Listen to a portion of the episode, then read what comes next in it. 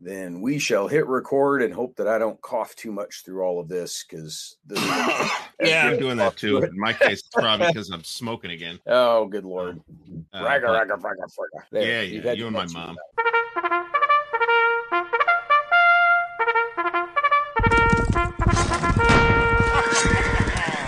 Let's welcome the audience to the latest episode of Mentioned in Dispatches. Uh, this is episode seven. We are still in sequence at the moment, but I have a feeling that's going to get screwed up here in the next week or so because everybody's Compass catalogs have started to show up. And so that means the mandatory Compass catalog episode here with the Armchair Dragoons. And that's probably what's going to throw us off sequence because we'll record that one and end up releasing it out of order compared to all the rest of them. But what the heck? We we weren't planning on the catalog showing up this early because mine showed up. I, I really think the International Space Station got theirs before me last year.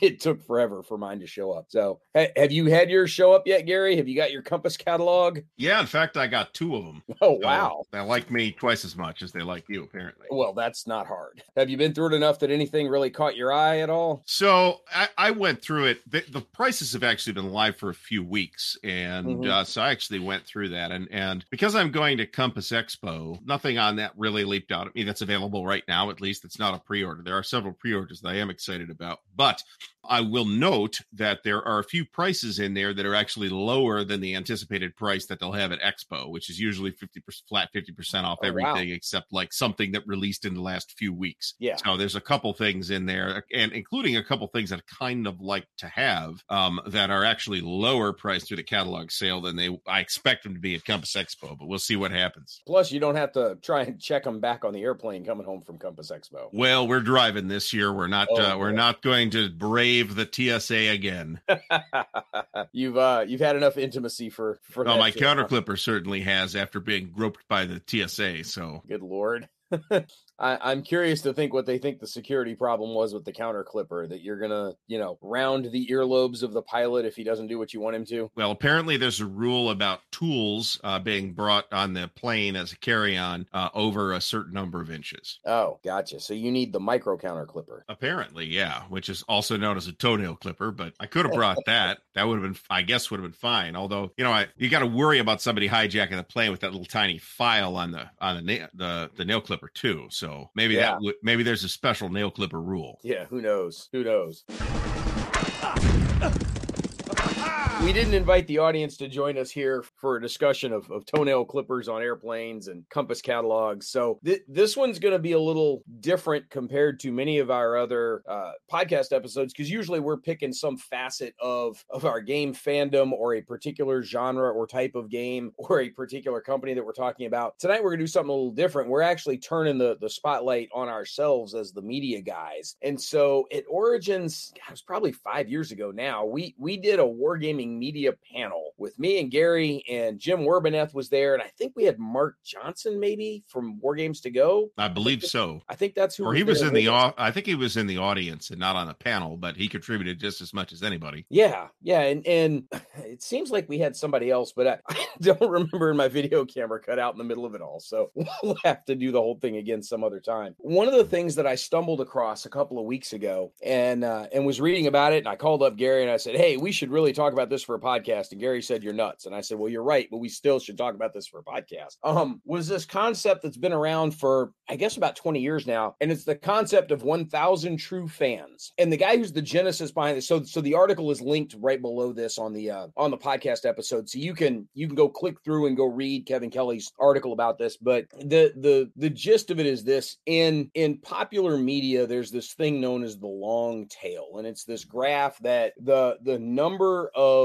titles, whether it's books or albums or magazines or whatever, the number of titles that sell high volumes is very, very small. And if you put that on a graph, sort of the number of titles with big sales versus the number of titles with small sales, and you graph that out, what you end up with is this giant curve that over on the left end of the graph is a very high peak and it drops off very fast, but then stretches out to the right a very long way. And again, you can see the graph right here on the the podcast episode. And that long tail is is honestly that's where Amazon built much of their business. And that is the further into the niche that you get, the lower your distribution is going to be. And the challenge that you had for a long time, places like Barnes and Noble or record stores or whatever, they had trouble catering to the long tail because they've only got so much shelf space. Um, game stores are like this, right? There's only so much shelf space to go around. So they're going to carry the best selling titles because they've got limited shelf space. They need to move product in order to make some money. So they're carrying the highest selling things. The thing is that there's a lot of business to be made and a lot of fans to be found out there in the long tail. The problem is identifying them. And that was something that Amazon realized very early on that a huge chunk of Amazon's book business came from the long tail. And the thing is, there's 50 dudes out there that want to read Gary's autobiography. The problem is, where are those 50 people around the country? And Barnes and Noble can't mostly in lunatic asylums.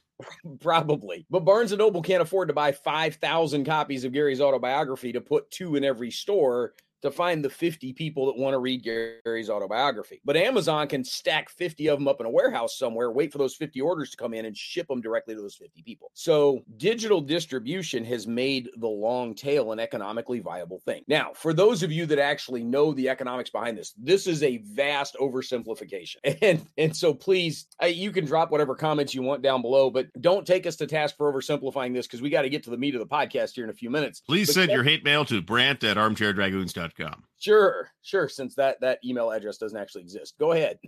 Kevin Kelly's argument some number of years ago was that digital distribution has made the long tail possible, such that you can actually get to the point where you can make a bit of a decent living out of being a niche creator anymore. And so the the examples that he's using were primarily like music or literature or general arts content. However, where I first ran across this article and was pointed to it was actually uh, an article about a couple of news personalities that have their own YouTube channel. These were a couple of folks that used to work for The Hill that now have their own YouTube channel with a couple of daily news hits each day, and and much of it is subscriber supported. And the argument that that both the article and that Kevin Kelly make is what you need to find in in one of these creative businesses is you need 1,000 true fans from anywhere on the globe, and that thousand true fans that that measurement that they're using, and it's, it's rough math, right? It's back of the napkin math. If you can find find a thousand true fans willing to spend a hundred bucks a year on the creative content that you provide, that's a hundred thousand dollars a year, and that's a decent middle class living in many places, particularly since you are location independent at that point. And hundred thousand dollars goes a lot further in Omaha, Nebraska than it does in San Francisco. And and so everything above that's kind of gravy. That that that's additional input for you. And so I brought in Gary and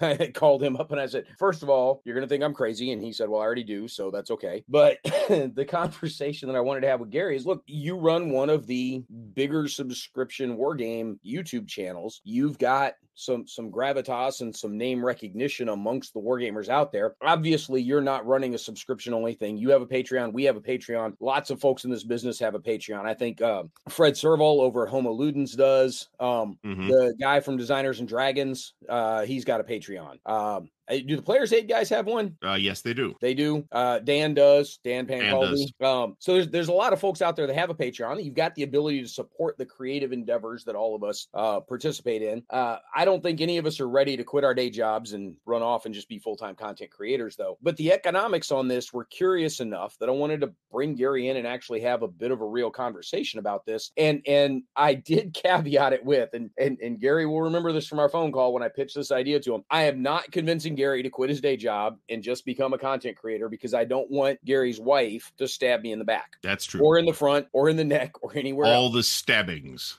Yes. Um, of which there will be no shortage. Nope.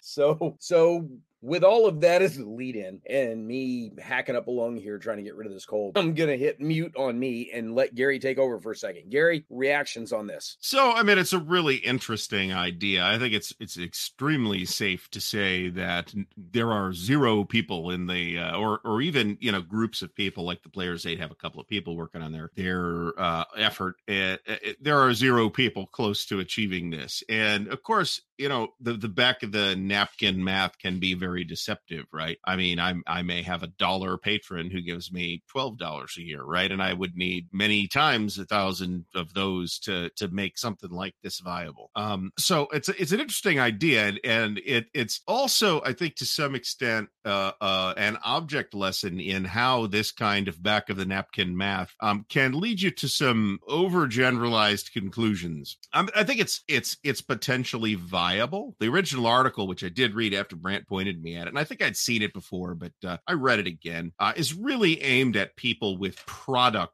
of some kind to sell ideally product that doesn't cost them things like shipping or warehousing fees or printing costs or something like that. So, and digital content at least avoids some of those things, but it still takes time, right? I think some of that time that that Kevin Kelly is is describing in his in his thing though is at that point the time that you're spending on it is your full-time job. Like at that point the the time that you're committing to this as a creator whether you are a musician or an independent journalist or an author at that point the time that you're spending on these things if you've got those thousand true fans that are each spending a hundred bucks a year on you that's that's your income. That's that's how you're paying your phone bill and you know keeping the lights on and your internet service and whatever else. And ideally leaving a little bit left over for travel to some of these professional events or or some of these other appearances where you might have some. And and I think you're right that in the wargaming niche, there's there's not enough people willing to spend that kind of money on a content creator to to be able to provide this stuff. But if we widen the lens a little bit from just wargaming to the broader board gaming world, there are some creators out there who are full-time content creators yes. in the board game community. And Rodney Thompson, for example, I think is doing it full time. I think uh, uh, a heavy cardboard Edward is doing it full time. I believe. Um, yeah. So so it does happen uh, it's it, it's easier to build.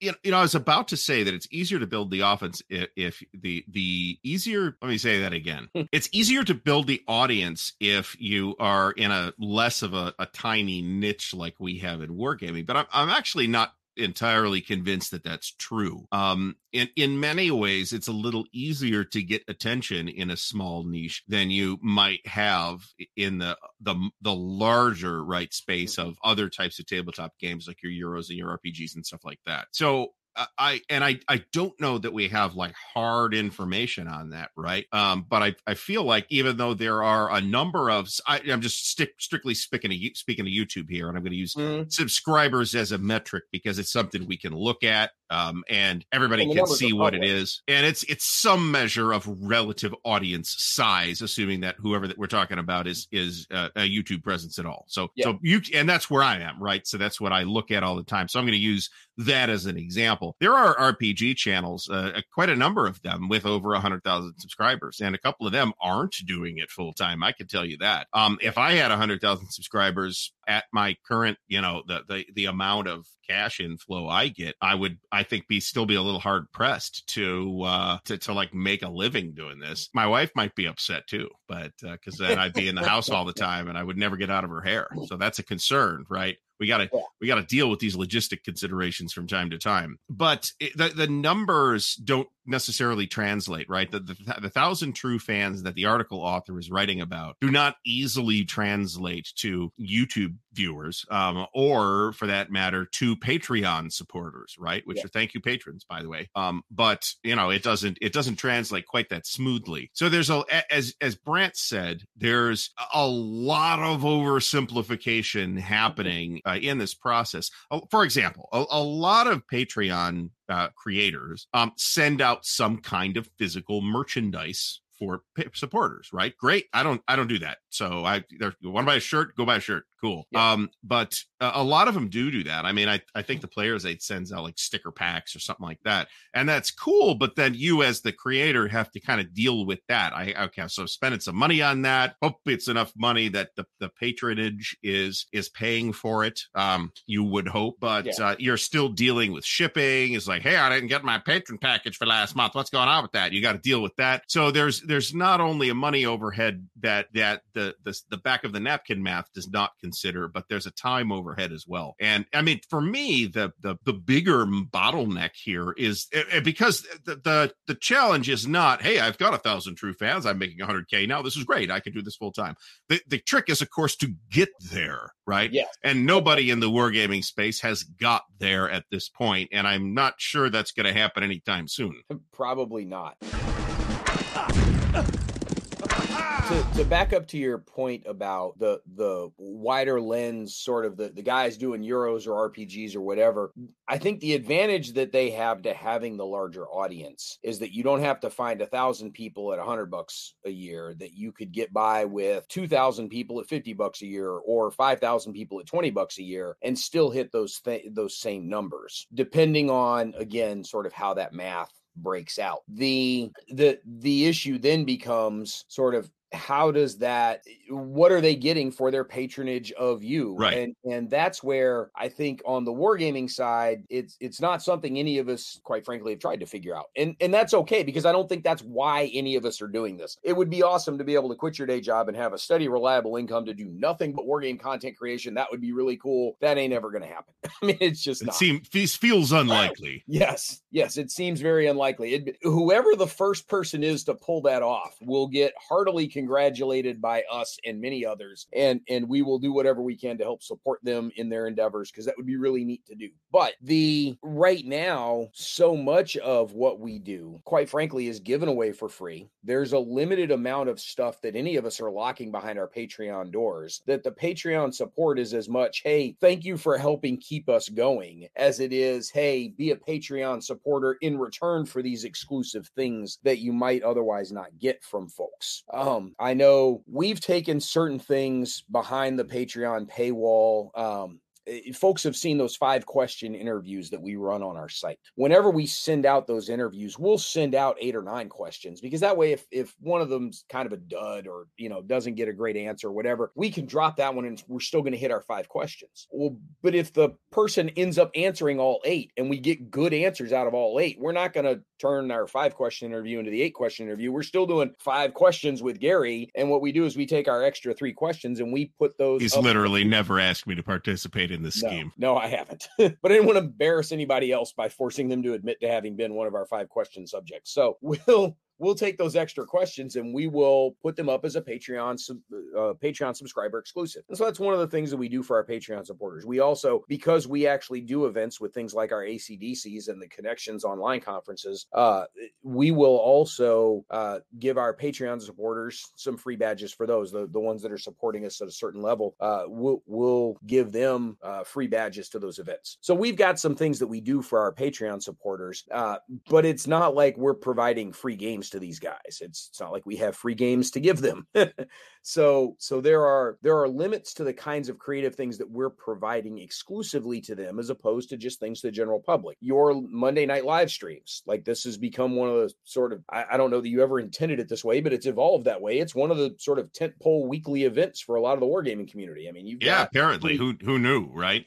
I know you've got this steady crew of not me, a hundred odd people that are there every week, and I'm I'm usually there for at least part of it. But it's yeah, a lot uh, of two hundred plus occasionally. Yeah, but but you've got this hardcore crew of probably 60 or 70 folks that are there every week and then other folks are there when they can be there but but there's there's and you could probably rattle off a bunch of the names that the 60 or 70 folks that are there literally every week they sort of build their weekly schedule around all right mondays at 8 i'm watching gary's show and then tuesdays at 9 i'm watching this other sitcom on tv and thursday night i'm watching thursday night football or whatever it might be that that you're just part of their regular schedule during the week. And that's really kind of cool but that's also not something that they have to be a patreon supporter to get access to. That's just out there on YouTube. Hey, everybody, pop in and join us. And so, right now in the wargaming world, folks like us and Players Aid and Dan and whoever else, we're not providing that Patreon content only or largely uh, to paying customers. We're open for everybody. And hey, if you like it, please help support us. Sort of the model that we're on right now. So, me too. I mean, I, I do very little patron only content. Uh, we're actually going to do this month, uh, hopefully, actually this week, we're actually going to do my very first patrons only live stream. And this is a bit of an oddball, too. So, we have a specific thing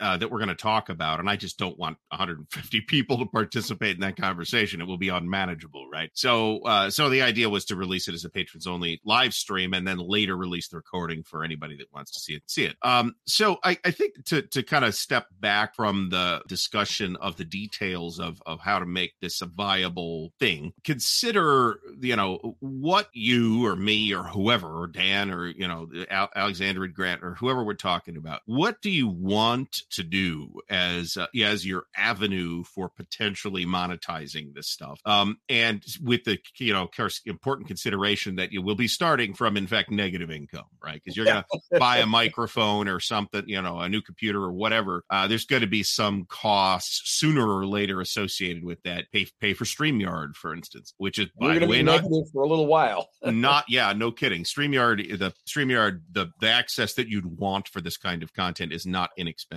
So you're going to be dealing with a you know essentially negligible cash flow for a while. So what do you want to do what is the the, the content? To, to me the challenge is always the content that i am i am enthused to make right? If i somewhat ha, somehow become less enthused to make it it doesn't get made nobody ever sees it. So so you need to kind of maintain the, the passion in doing it uh, but then you also have to begin considering hey i want to try and explore monetizing this. How do i do that? Do i give out little gizmos or stickers or whatever? Do i get into you know maybe i'm interested we got a couple of content creators that are working on their own game designs, uh, which is pretty cool. Fred Fred Serval, who you mentioned, actually, Justin uh, what, from Just a Guard just yeah he's got a he's got a dis, uh, a Levian camp at least a Levian campaign title in the works and it looks as neat. we are recording this he is playtesting it at GMT's weekend at well he's he's probably on a plane on the way home but GMT weekend at the warehouse was this weekend and he had his playtest copies there. Yep yep that's true and I still have to watch his video for that by the way. So how are you gonna you know how are you going to create content for people to consume and what kind of form will that take? And then what is your plan for monetizing it? Because I could guarantee that unless you are in the tens or hundreds of thousands of viewers, that your ad revenue stream from YouTube will amount to literal pennies per month for the foreseeable future. So, you know, and and there's other you know sort of pitfalls in that whole uh, monetizing through YouTube uh, through Google, right? It's so Google owns YouTube. If you didn't know, I imagine everybody does. um, so there's there's a bunch of pitfalls and hidden like, oh, we're going to take sixty percent of this and the, that kind of stuff that uh, that maybe people don't realize. In addition to the uh, astonishingly small revenue uh, ad revenue for individual videos that might only get a hundred or two hundred or or a thousand views, for example. Um, lifetime time, I mean, the, the the the long tail, on the other hand, is actually a thing. And kind of parsing that as a youtube creator right At, kind of parsing that is is something i'm trying to get better at. What kinds of content do people say oh Aardwolf has a new unboxing video right? And i'll get three four five hundred views or something like that. Maybe if it's like so, some super hot thing like pacific war it'll get 1500 maybe even 2000 views. But after a couple of weeks nobody's watching that video right? On the other hand, I've got like a here's how to use the Vassal engine video that is consistently every month in like my top 20 videos watched for the month and is mm-hmm. now at like 18,000 views or something like that. So, you know, how do you identify that kind of evergreen content while balancing that with the challenge of uh, also needing the passion to get to do it right because nobody's again nobody's starting from hey, I'm on a tr- maybe there's somebody with a trust fund out there that can do this full time, or or lives in their mom's basement. That's more likely. But uh, un- unless you're in that kind of situation where you don't really have expenses to be concerned about, you got to make an actual living as well. You're going to be doing this in your spare time, um, and you need to be able to maximize the amount of hours that you could put into it, right? But while you're while you're working your way up to potential viability. Um, I'm going to say that in the current climate, I believe this to be essentially not mathematically impossible, but effectively impossible to accomplish in the wargaming space and very difficult to accomplish in lo- the larger tabletop gaming spaces, RPGs and Euros and stuff like that, but, but not impossible or not even, you know, um, functionally impossible as it is in the wargame space. The wargame space is just too small. Yeah, probably. Well, it's not just that it's too small. It's that for all the joking that we make about wargamers willing to to pay 150 bucks for a game that just looks really cool to sit on their shelf and never actually play it, and and there's no shortage of us guilty of that. Oh, that, that happens. But at that, well, see, that's the other thing is is when you start making, you know, what kind of content are you going to create? That can include physical product as well, right? Not just virtual stuff. oh yeah, no, no, totally. uh, but at that point, aren't aren't you kind of becoming a publisher, right? And you're yeah. opening a, like a, it's a whole side business, right? And if if you're doing that as a side job, then you know that's it got its own uh, time constraints and, and so on. So that's yeah. that's going to be even tougher, really. But but you also open yourself up to potential additional revenue and loss um, by you know becoming a publisher or producer of printed materials or or whatever. Right. I think there's yeah. probably some space to be explored in the war game space with things like play aids and stuff like that, um, like organizational, like generic organizational displays for CDGs or something like that. Maybe maybe somebody could make something like that work. It ain't going to be me though. I'm sure somebody could probably have a decent side hustle making just um, generic expansion maps that that are system cross compatible that that would work for instance for both ASL and lock and load tactical right? The scaling's the same on the on the hexes and so you could make some generic map boards for folks to build their own scenarios. I think the challenge there is that most folks don't just want the maps they want the scenarios to go with the maps so that so that they have something to actually play with with the you know getting the map. Um, nevertheless I think you could potentially make tens of dollars in such an enterprise. That that might even be a high estimate. Um, but the, the point is that there's plenty of folks in the wargame business that are willing to spend money on physical product. Mm-hmm. I think there are fewer members of the wargaming audience willing to spend money on ephemeral things. They might pay for a print and play copy of something that they're going to do the arts and crafts project to create the physical thing at their house, but they still end up with a physical product. I think there are fewer folks out there willing to spend much of a chunk of change for exclusive acts access to any sort of wargaming content, whether it's podcasts or YouTube streams or news articles or expansion content or historical research or whatever. There probably just aren't that many of them willing to spend money on it. And quite frankly, part of it is there's so many of us that are doing it essentially for free or trying to do it through an ad supported revenue model that that you can get really good quality stuff for free. Why am I spending subscription money on it? And and so you would have to somehow differentiate yourself in the market market through some other means uh, to try and capture that revenue. The other thing, of course, is that sliding scale of math. If you can't find a thousand people willing to spend a hundred bucks, can you find two thousand people willing to spend fifty bucks? They don't have to spend as much, but now you got to find more of them. And so again, where does the math calculation work out for something like that? And that's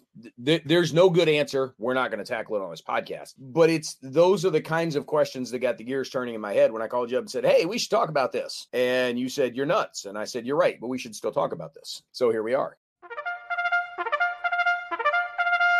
As the Armchair Dragoons march into the ninth season of their podcast, mentioned in dispatches, we need to make time to thank our Patreon supporters who pledged at the regimental patron level.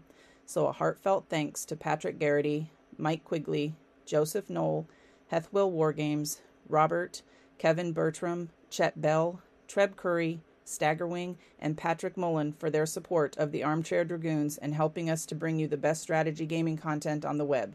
You too can sign up as a Patreon supporter at patreon.com slash armchairdragoons. So another question to, to, to, ask and maybe think about is is how your overall engagement uh, translates into you know either in directly into revenue or into you know membership in that 1000 true fans right? If, mm-hmm. if that's what i need I, I i would estimate i have more than anybody in this space. Um but i'm just guessing here. I have no idea. But uh but i mean in terms of people who who give me some you know some some some patron uh patreon money every month or something like that i got i've got a decent number. Um but even so you know how does that translate into uh, from the the greater engagement engagement metric right? If i got 10,000 views on this very popular video which is which is a completely achievable number to get 10,000 views on a wargaming video it's difficult. They don't all, most of them don't get that but you know i've got like 40 videos with 10,000 or more views or something like that mm-hmm. which is you know those are outstanding numbers. How does that turn into sufficient uh, participant engagement to to get them to send money your way right?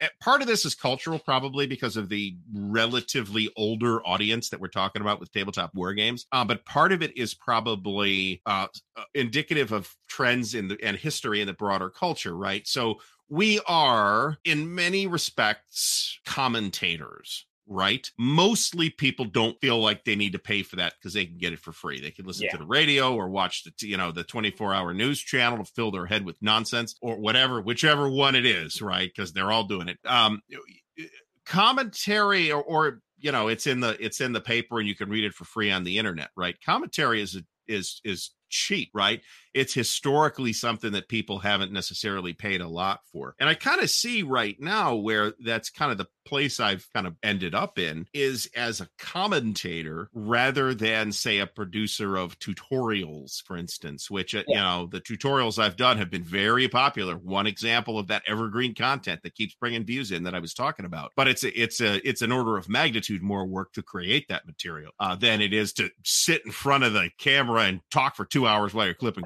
and drinking scotch. That turns out that turns out to be harder than you think. By the way, uh, but I'm you know I apparently have the personality match to be able to pull that off. Well, it's not that so. it's hard to do once. The problem is maintaining that weekly rhythm of it. That well, that, so that's a huge factor too. Is consistency? Is that you're consistently producing content as any kind of content creator in uh, you know digital media whatever. I'm you know again specifically kind of leaning on youtube here. Uh but consistency you know keep making the videos keep making the videos. Yeah i, I it, the twitch will tell you the same thing in their advice on how to become a twitch partner or associate or whatever they call that thing. Um just keep making content. How how difficult is it to stream when you have zero viewers right? There's literal yeah. like articles on Twitch about that. Here's why you should still stream if you have zero viewers. Um, and that's super discouraging. Uh, at the same time, um, I have had a lot of people. It's it's not just consistency because I have had. Well, let me put it this way: last year at Winterfest, when, or actually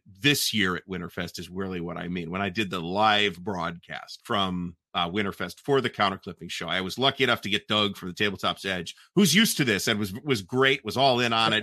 Uh, he's like, "Yeah, absolutely, I'll be on the show. That'll be great." So, but then we had like a third seat there, and we would bring in, you know, people that were at the con and just talk to them for a minute or two about what they were doing, blah, blah, blah, blah, blah.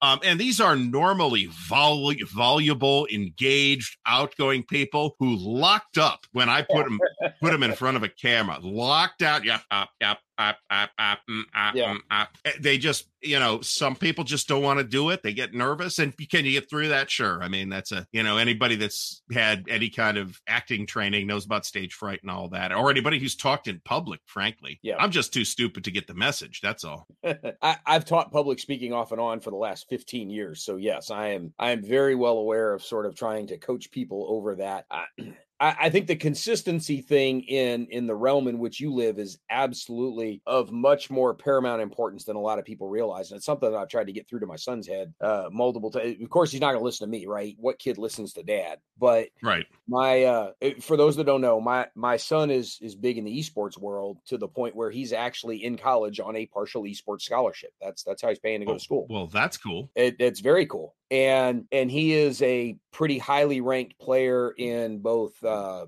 both FIFA, so the soccer the soccer one, which is his his main game, and then also in the Destiny series of games. And there there's a couple of the specific Destiny events, and I, I don't know enough to tell you specifically which ones, not like main quest sort of stuff, but sort of the side events, you know, like the I don't know the the rocket sled racing or whatever. I don't think it's that one exactly. Oh, Rocket League. No, no, no, no. These are Destiny specific things. So there are there are some some particular events that you can do in Destiny. They're almost like little side quests. So they've got these little rocket sleds that you can do race. It's almost like a little pod race from the from Phantom Menace. Okay. Um, that all happen within the Destiny game. And I don't think that's one of the specific events for him, but he's like top 20, top 30 on the planet in a couple of these specific hmm. events. Hmm. Um, yeah. And, and, and so he's pretty highly ranked in a bunch of these things. Um, when one of the DLCs dropped know, last spring, spring before last, because it was a senior high school when this happened. Um, it dropped on like a Friday night. Kieran got got his his little crew together, and they had about five or six dudes, and they were going to speed run this new DLC. At one point, they were literally leading the entire planet They were ahead of everybody else on the planet in this thing. And then one of their members sort of disappeared. We don't know if he had an internet problem or like mom shut off his console or what happened, but but one of the members of their team just disappeared and they couldn't move on without this guy. They they kind of got stuck in this one specific location. And at that point, like all the guys in South Korea with these uber high speed lines all woke up and got on the DLC and started lapping the rest of the planet. But but at one point, like 12 hours in, they were leading the planet on this stuff. So so the esports thing is something my son takes very seriously. He's very good at it. And and he has wanted to take a look into some of the streaming stuff that he's done. One of the other things that that now that in, the NCAA has changed their name, image, and likeness rules, it's a little different than it was when he started college. But when he started college, one of the points that esports had over the NCAA at the time was you can monetize yourself through esports. If you wanted to set up a, a, a, stream and be able to monetize that stream, nothing in the collegiate esports rules would prevent you from doing that. And so he's talked several times about wanting to start streaming more and, and making that a, a more regular thing for him. And the thing that I've, you know, tried to pound into his head goes back to part of what's built your audience the way it has, and that is the consistency of it. Everybody knows Monday night, 8 p.m. Eastern, Gary's Gary's streaming. Gary is live. The show you do with Dan um, is is a weekly consistent show. We just got to remember which channel you're on. That's yeah, and that's a bit of a bit of a challenge. And yeah. we're on a little earlier, which I think also. Um, I'll I'll I'll say this. I, I kind of intentionally chose the time slot that I did as the prime time time slot. Right, this the old yeah. fashioned network TV prime time because at this point people are uh, you know they they're done with dinner. They're sitting around. They're probably watching TV anyway. They might as well watch me right? Yeah. Um. So yeah. I picked that that time slot deliberately, and I I I do feel like that's maybe not a huge factor, but that's a factor in the fact that people doesn't hurt. in. Yeah. Yeah. Well, plus you're done with dinner. right. You know, it's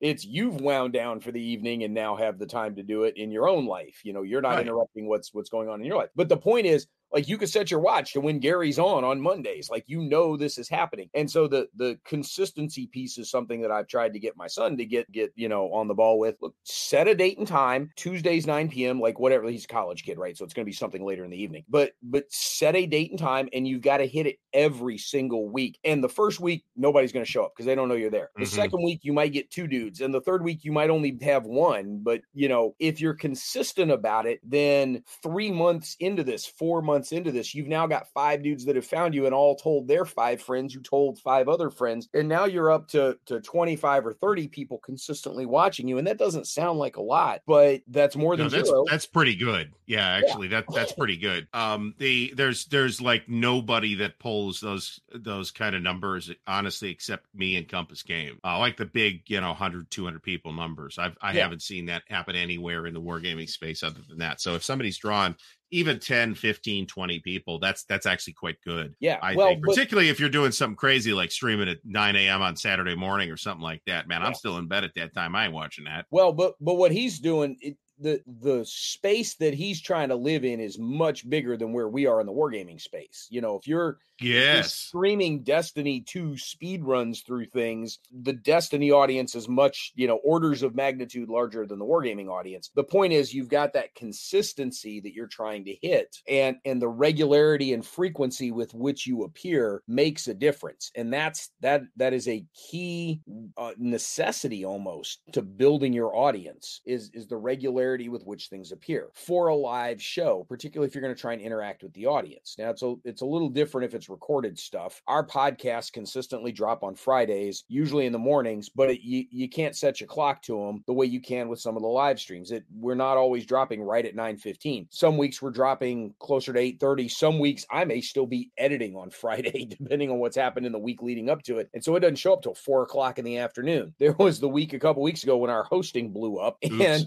and we didn't get it out there until nine o'clock at night. So, who's your? Would you care to endorse your web hosting platform? I, I would. I look. GoDaddy has treated us well up until three weeks ago, and and I'm convinced that the issue there wasn't GoDaddy in the large. It was one specific tech support dude who went when we even very specifically said, "Here is our problem. this is what we're seeing. Do we need to fix this one very specific thing?" We were told, "No, no, no, no. We got it. We're working on it." It turned out to be that one very specific thing 12 hours later that you know after all of the we're working on it, it was the exact same thing we had identified 12 hours earlier and said, "Do you need us to go fix this?" So, well, that sounded was- fun. yeah, that that was a little annoying. You would think that I would be over this cold after like 10, 11 days, but damn, it's kicking my ass. Oh, it sounds like something bad. I don't know. Might, might, might need to get tested or something. Well, I, Um, I've tested three times and I'm negative for COVID. And Well, then I don't know what to tell you.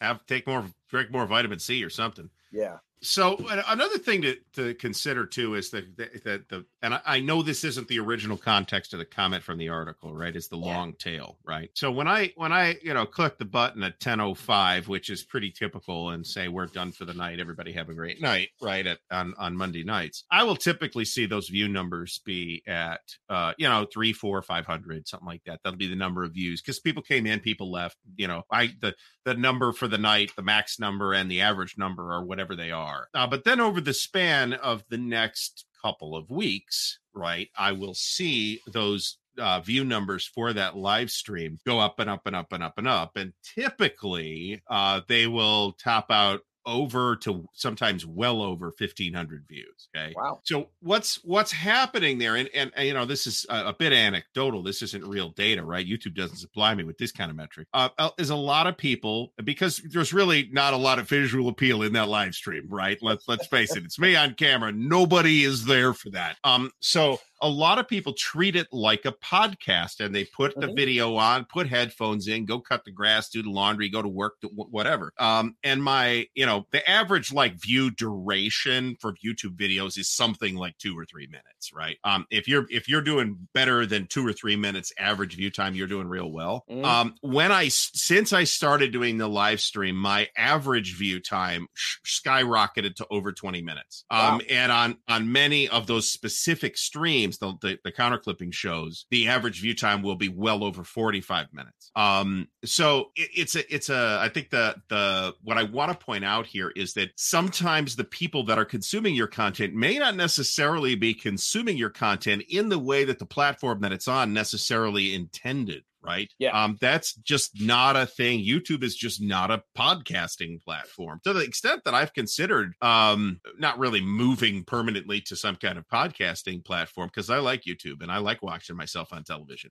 So and my mom does too now. So that's a that's a thing. We can talk about that later. That's just a bizarro world experience right there. Oh you're on tv tonight. Um but uh get a haircut shave ah Does she have a smart TV that she can actually literally put YouTube on the TV? Oh yeah, no, the my my net my niece does it for her. There you but, go. But uh, but yes, you know, put Gary on the TV tonight. Oh yeah. Anyway, so uh, you know i- i- that you're not you're not necessarily limited to tailoring your audience to one particular platform, right? Something I Mhm. thought about doing. I actually started downloading the streams, and then I started listening to it, and I said, "This is shit. I'm not doing it." Um, was releasing the counter clipping shows as a podcast. Um, just getting a pod, you know, some kind of free podcasting host thing, and there are still some. There Mhm. there were some free podcast hosts, then there weren't and now there are again with some limitations and caveats. Uh, Yeah. So I thought about that, but then I was going to have to do a bunch of audio editing and stuff like that to, to, to take out the you know me farting on cam on, on my hot mics and stuff like that. Um, and not just that, but to take out all the dead air where I'm like directly interacting with a, a viewer question that I didn't read off, which I don't always do. Yeah. Um, so I I felt like man, this is going to be terrible content, right? Um, at the same time, there's like regular listeners though that you know probably know. Oh, there he is complaining about decision games again, and I can p- the, the regular listeners will know who made the comment that I'm reacting to, right? Um, so you lose that kind of live reaction, and and for me at least, that's that's kind of where the magic happens on the sh- on the live show. Uh, it's Yeah. it's in the interaction. It's I, I did this for I'm trying to do a little more put, bring a little more structure to the show right now. Uh, but you know that's partly a discipline exercise for me than anything else. But um, you know a lot of those shows are just me talking with the chat, right? People Yep. asking questions and making comments, and I comment on that, and and it's very interactive. And then that's really, despite their you know whether there's an outline or script or whatever, that's really I think where the magic happens on live stream. I will tell you, I'm one of those folks that contributes to some of your views after the fact because I don't always have the full two hours to sit there on Monday night and and watch the whole show end to end. I usually drop in for at least a little while and uh and and catch a bit of the show. What I will frequently do. So first of all, we put the video for each of your Monday night shows in our Tuesday Newsday. So as folks are reading Tuesday Newsday, they get, yeah, last night Gary did this, and here's the video, and it's embedded in our Tuesday. he said Newsday. what? Oh my Yeah. god! so so they can always hit play from there but frequently while i am finalizing tuesday newsday on tuesday mornings i will have the part of your monday night show that i didn't catch running in the background like you said as a radio talk show and, and one of the other things that that allows me to do is I, i've learned that for podcasts and spoken youtube video sort of presentation kind of stuff that that i can still absorb most of it at 1.5 speed. I can i can definitely absorb it all at 1.25 speed. So i can put the show on speed it up a little bit because it's after the fact and still absorb the entire thing in a little bit less time. And and so that makes the show go by a little bit quicker for me and still get everything that you've talked about. So i am one of those folks that's picking up your views after the fact. I will say jim Owczarski and his live streamed games where he's he's streaming his tabletop simulator games two, three, four nights a week. He's gotten a lot of emails from guys, especially in the minis world, because that's what they play a lot of our minis games on on tabletop simulator. That they're sitting there playing something from Blucher or Altar of Freedom or LaSalle 2 or whatever. He gets a lot of emails from guys that are minis dudes who are sitting down painting up their armies. They're doing the arts Mm. and crafts side of the minis wargaming. I Mhm. say, yeah, you're my background music, basically. You know, they they've got that on in the background. They're sitting there painting their minis. They've got the show on in the background, listening to Jim and the guys playing a game in the background while they're painting up figs for the same game often. Yep. And I have people that watch my show while they're clipping counters too. hmm Some big mass counter clipping support group there. One one interesting, and I've, I've been thinking more about this because I'm, and I I don't think I'm letting a cat out of any bags here when I say this uh, because I don't believe that anybody in the wargaming space is quite as well positioned as myself to secure a product sponsorship with Oregon Laminations. Um, but that's a thing that nobody really explores or talks about, and and and very few other entities like larger entities in this space, like Noble Knight, for example. Uh, I think they they've started to do like actual sponsorships. Uh, now, what that turns into, I've never had anything remotely like that. But what that tur- what does that turn into, right? I mean, is that like, oh, you get, oh, well, you know, well, put a little insert a little ad for Noble Knight or whoever it is, and they give me uh, twenty bucks a show, something like that. Um, so that's another potential monetization stream that is uh, very underexplored in the wargaming space, much less so in the video game space. Uh, and, and partly that's because of the creators, I think, that aren't pursuing that because they don't feel like they're big enough. Because mostly they're not, and I'm even I'm not. Um, and partly a uh, an effect of the lassitude and or uh, troglodytism of the the things like publishers or something like that. I mean, if GMT reached out to me, I don't, I don't want to pick on GMT, but I, you know they're the biggest, so I could pick on them the the with the cleanest conscience. Um, if GMT reached out to me tomorrow and say, "Hey, we want to be a sponsor on your show. We got a 15 second ad that we want you to put in the show, and we'll give you 10 bucks every time you put it in during, you know, per per week," I would jump on that in a heartbeat. Uh, Yeah. Nobody's literally nobody is doing that in the wargaming space, and somebody like Noble Knight is much obviously much bigger than just wargaming, right? Yep. So uh, it's it's it's very, uh, I think it shows a lot of foresight on the part of somebody like Noble Knight to do that. Whether it's worth, you know, worth their investment or not, that's a different story. And I don't know that there is any actual money changing hands there. Uh, it could be that, hey, we'll give you your own personal discount code. I mean, I, Yeah. I can I can make that work, right? Uh, it's not like I I'm not a customer. You know, there's there's a, probably a lot of avenues for for monetization and for little side benefits that people aren't really exploring. But maybe that's something that we talk about, right? Is the is as a content creator, what are exactly the side benefits? Yeah. Well, I will tell you that one of the reasons I think not a lot of people reach out looking for sponsorship opportunities is a lack of understanding about how these things work. And I Yeah, because I have be- no idea. Yeah. Well, but I think there may be an expectation on the part of folks like yourself or some of the smaller channel folks. And and just to throw a handful of names out, I'm not picking on any of them, but but guys that I don't know if they know enough about how these things work. Guys like Patrick over Patrick's Tactics and Tutorials. Guys like eh, Justigard's an, ex, an exception because he does this this kind of stuff for a living in in another venue. Um, but guys like Gimpy Gamer, get get Mhm. Nate's a great dude. Uh, does, Sure. does great content, but like I don't know if they realize how unstructured the internet ad space actually is, that they assume there's far more professionalism and an organization behind this for the bigger publishers than there probably really is. And so they're intimidated by even broaching the conversation, thinking that there's some sort of, you know, 17 slide PowerPoint sales pitch that they have to do to get the attention of these guys. Damn it, I got to um, throw away 12 of my slides. Yeah, there you go. To even to even get into that conversation instead of make a phone call and ask a question and see what you come up with. Yeah. Um, and there's there's probably there, there are going to be two use cases really out there. One is hey, there's an actual value proposition for me to get my business advertised through one of these content creator channels. That that for me Noble Knight is is sort of the oddball one because of how big Noble Knight is. But you've mentioned a couple of smaller game stores. The one up in Cleveland you've mentioned more than a few times. On, yeah, uh, well, he doesn't get mentioned by me. Oh, the, the War Zone, though. Yeah, that can't. Yeah. That's a new. They're a news item right there. When that place burns to the ground, and there's like 40 fatalities among the the wargamer community, or not the wargamers, but the, the the 40k community up there because that the place is an incredible fire hazard. Uh, then you know people need to know. Yeah but but there are there are some of these smaller places for whom there might actually be a value proposition of hey in in getting our name out in this mail order business through gary's channel we may be able to bring in a couple of customers and at 10 bucks a week over the course of 10 weeks that's going to cost us 100 bucks. But if we bring in $400 worth of business that works out in our favor. And and so on on one hand there's an actual value prop for those advertisers that that's probably the kinds of things things that that folks are expecting to have to like justify with this 17 slide PowerPoint deck. The flip side of it is it may be that some of those places are willing to support content creators like you eh, or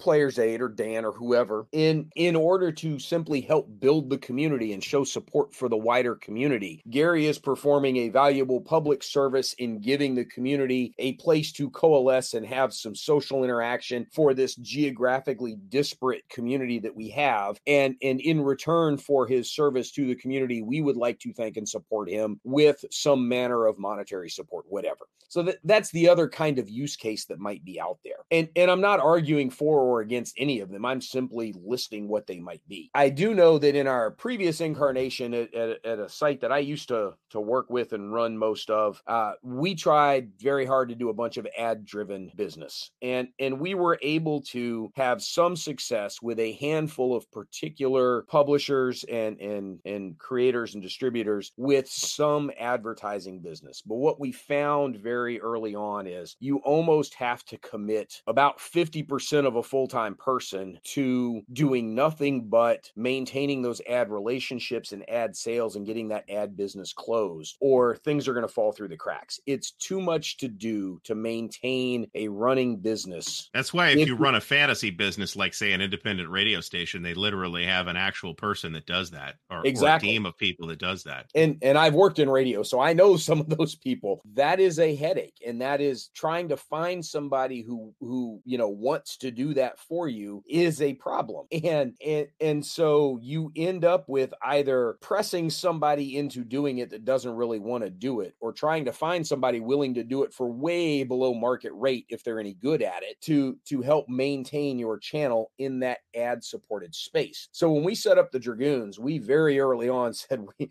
we do not want to be in this ad business and that's where our Patreon came from. And the other thing that we did is you know, we weren't trying to become one of the that that internet middle class with a thousand true fans and and turn this into a full-time job or anything. We've actually unlike many other patreon creators we capped the number of people at each tier. So even if we wanted to try and get to the point where we had a thousand true fans spending a hundred we would have to completely rearrange our patreon to do that. That's that's just not something we were trying to do. We sort of did the math okay what do we need to reasonably not lose money on our hosting and our tech support costs and how do we do this without you know, completely soaking our own wallets to do it. And that's kind of the math that we ran on. We gave ourselves a little bit of a buffer and we said, all right, Patreon, let's see what we got. And and we're fortunate in that the audience responded. And we've only got a three tier Patreon. So so our top two, we capped at the number of we capped the smart to not overthink that, like I did. we again, trying to keep it simple. I don't know that we're going to add any more tiers because that's just more overhead that we've got to deal with that I'd rather not have to do. Um, but you know, that's that was an intentional decision we made in that one, it's not just a giant cash grab. Let's just not lose money. But two, let's not put ourselves on that hamster wheel of constantly trying to drive ad revenue because that just that was one of the things in in in our previous life that just drove me batshit hmm. crazy and I didn't want to do it anymore. So so that's definitely been a change to the model that we've had at the Dragoons that we didn't have before. So at some point, I think it's you, you guys you're doing something a little differently over there than I am right? Uh, I'm just a solitary content creator. You've got actual people you can get to write articles and, and help kind of help to drive the content. Uh, I've got people right? I can ask.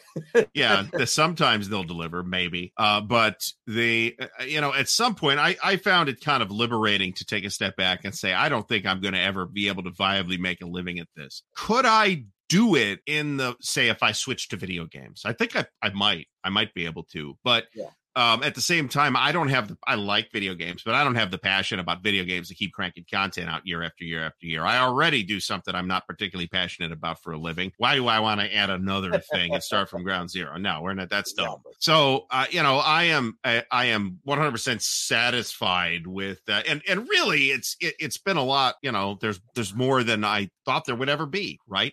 I had a, mm-hmm. a, viewer sent me a bottle of scotch. Thank you, by the way. Um, so and that's great. That's actually the 15 year bottle of scotch that I'm drinking for the show for the for the for Hardwell Slayer's 15th birthday. So, because uh, uh, just um, the timing was bad for me to go out and spend $75 on a bottle of 15 year old scotch. Um, so you know, you got to enjoy the the little the little fringe benefits when they arrive, and and and I'm comfortable saying to myself, yeah, we're never going to really turn this into a, a profitable enterprise to the extent that we could live off of it without radically changing what it is. Could yeah. I start selling games by mail order, for example? Yeah, I could do that, but I don't want to do that, right? Yeah um i, I it would be a, a, very i'd be doing something absolutely completely different at that point. So if this is what you want to do this is why i said focus on what you want to do the kind of thing that you want to make right? Whether that's games or, or specific, you know, game like actual games, or whether you just want to make content, um, and let your passions drive it, right? Because otherwise, you know, for, for me, it's kind of a, an endless hamster wheel of of of striving. And I, I had recent conversations on Twitter about this with the, with a, a an excellent content creator in the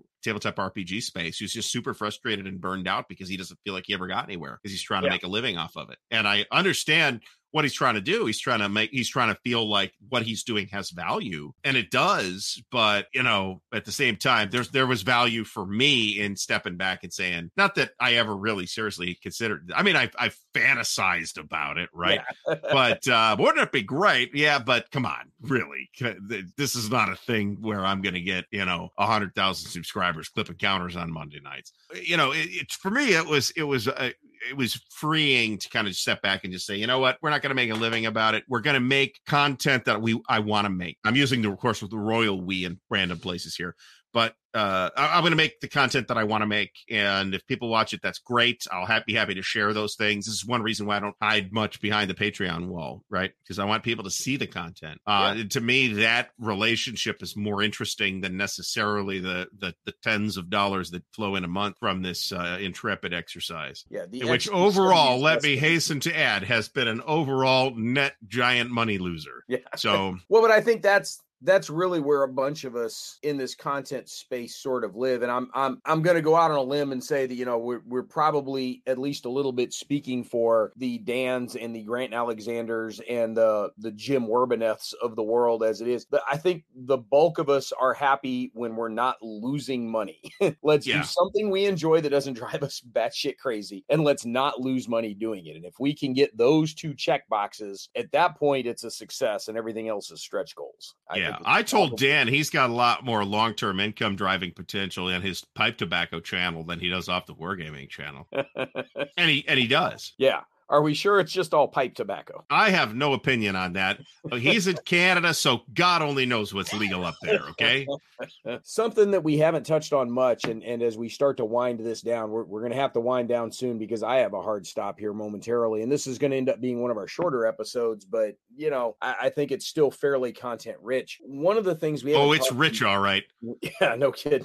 One of the things we haven't talked much about is the the kinds of content that the audience is actually looking for. And really the the main thing that a bunch of us do is we put stuff out and just sort of see what what gets attention from people, whether it's YouTube or articles or podcasts or whatever. Everybody says they want reviews, but people aren't always reading the reviews. You know, the thing that gets regular interaction and regular participation are your Monday night streams. That's what gets all the attention, but it's your how to play or how to use Vassal kinds of videos that are your evergreen content that are sort of your top 20 greatest hits. The, Mhm. The guys at Players Aid turn out lots of bite-sized videos showing here's this specific mechanic within this specific game, and they have a ton of those. But how many of them hit four figures on views? And you know, Oh, Dan's probably his- most of them in their case. They've got almost three times as many subscribers as I have. So I assume their I assume their normal floor for views is probably around a thousand. Yeah, Dan's got his weekly news with you know no enemies here that that drops every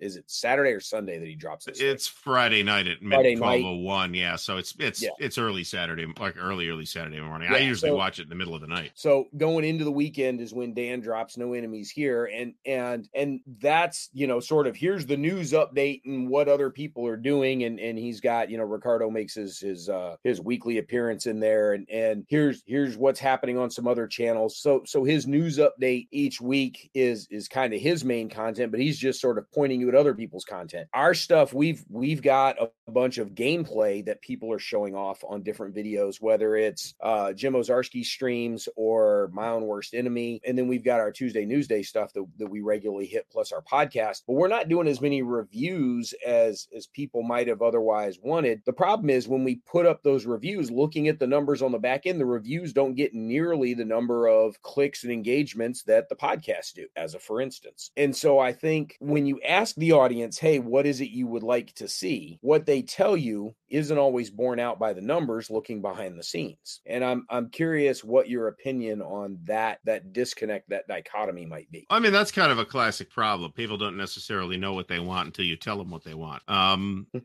reviews, the challenge with reviews is they're hard to do well, right? Mhm. You're either a monkey that does shitty reviews or you're spending a lot of time reviewing stuff. And this is one reason why certain channels, I'm going to I'm going to pick on the players aid again. Uh, why the types of games they review tend to slant a certain way. So yeah, they do some occasional reviews of heavier war games, heavier hex and counter stuff. Uh, that does happen from time to time, but they also do a lot of pretty light entry level stuff because in order to do an honest review, you gotta you've got to play it a few times, right? Yep. I I I I I put 200 hours into Third Winter before I felt like I could write a review of that thing, right? Uh, I put How many playthroughs was that? yeah. I, oh, uh, two. Um, the the we're on the third playthrough right now, so I'm not counting that. But the um, uh, you know, something like Pacific War, which is a big, complicated game. I got a lot to say about that, and I'm still working on that review because I've and I put 50 hours into that right? And i i still i still feel like i'm i'm i'm getting where i need to be to write that review but i'm it's Yep. still a little shaky right? So uh, and you can always be a dishonest chill if you want but i'm not gonna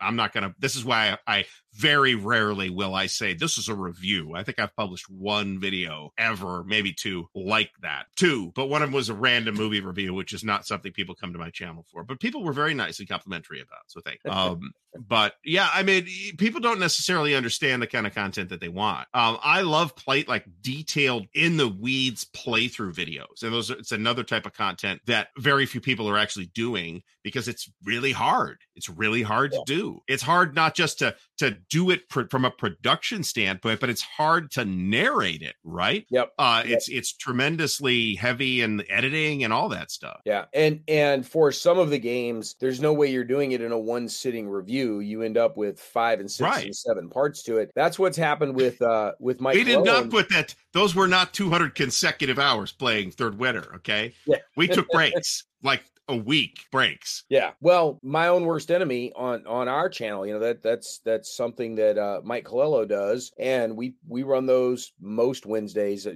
more Wednesdays than not, probably 3 out of every 4 during the month. Uh Mike's been running extended playthroughs of a bunch of games where where he's he's running five and six and seven episodes at at anywhere from 90 minutes to two and a half hours Mhm. of here I am playing this specific game and we're doing every detail of every turn as we play it the whole way through. He recently wrapped up uh one one full scenario of Assault Red Horizon. Um and it's not just hey, here's sort of what a turn looks like so you get a sense of it. It's here I'm going to play this game end to end and and you know here's the setup here's the scenario objectives here's what we're trying to do. All right turn one here's what happens. All right we'll see you next week for turns two and three. And and he plays his way through the entire game that way. You can do the same thing with Owczarski shows Mhm. uh, that, that we run saturday night fights on our on our site but jim's running stuff two and three nights a week. They do the full game. Now the other thing they're doing is because it's multiplayer and they're all in there talking they'll interact with the chat some but they're not sitting down explaining every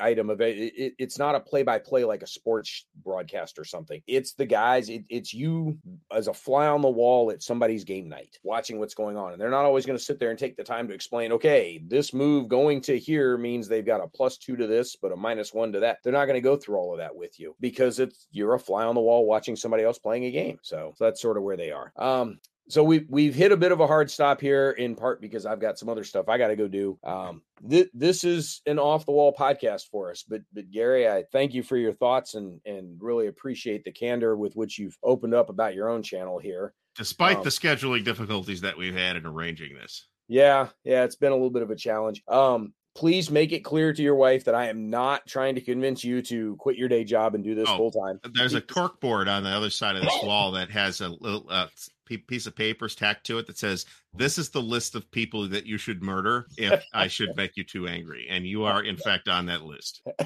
How many times? Uh, just once, actually. Oh, only okay. everybody, only everybody only needs to be on there once because she will find you and she will kill you. Great. That's what I need.